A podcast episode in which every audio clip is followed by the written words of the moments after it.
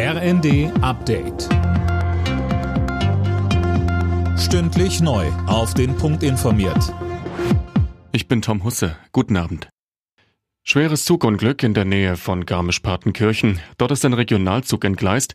Mittlerweile spricht die Polizei von vier Toten und von etwa 30 Verletzten, von denen etwa die Hälfte ins Krankenhaus kam. Der Regionalzug war am Mittag entgleist. Mehrere Waggons sind auf die Seite gekippt. Die Ursache ist noch völlig unklar. Rettungsdienste, Polizei und Feuerwehr rückten zum Großeinsatz aus. Die Bahnstrecke ist gesperrt. Die Bundeswehr bekommt 100 Milliarden Euro für die Modernisierung. Mit deutlicher Mehrheit hat der Bundestag das Sondervermögen und die dafür nötige Grundgesetzänderung beschlossen.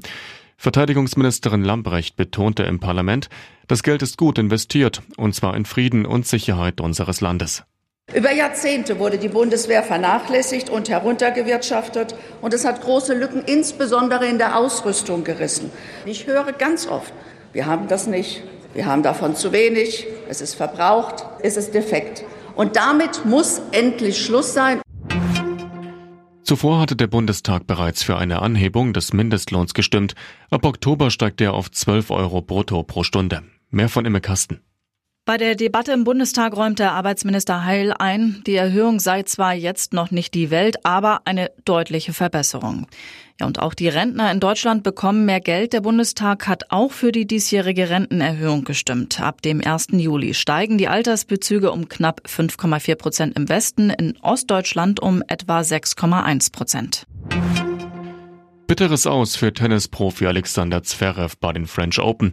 Der 25-Jährige musste im Halbfinalmatch gegen Rafael Nadal verletzungsbedingt aufgeben. Zuvor war der Olympiasieger umgeknickt. Unter Tränen und im Rollstuhl verließ er den Platz.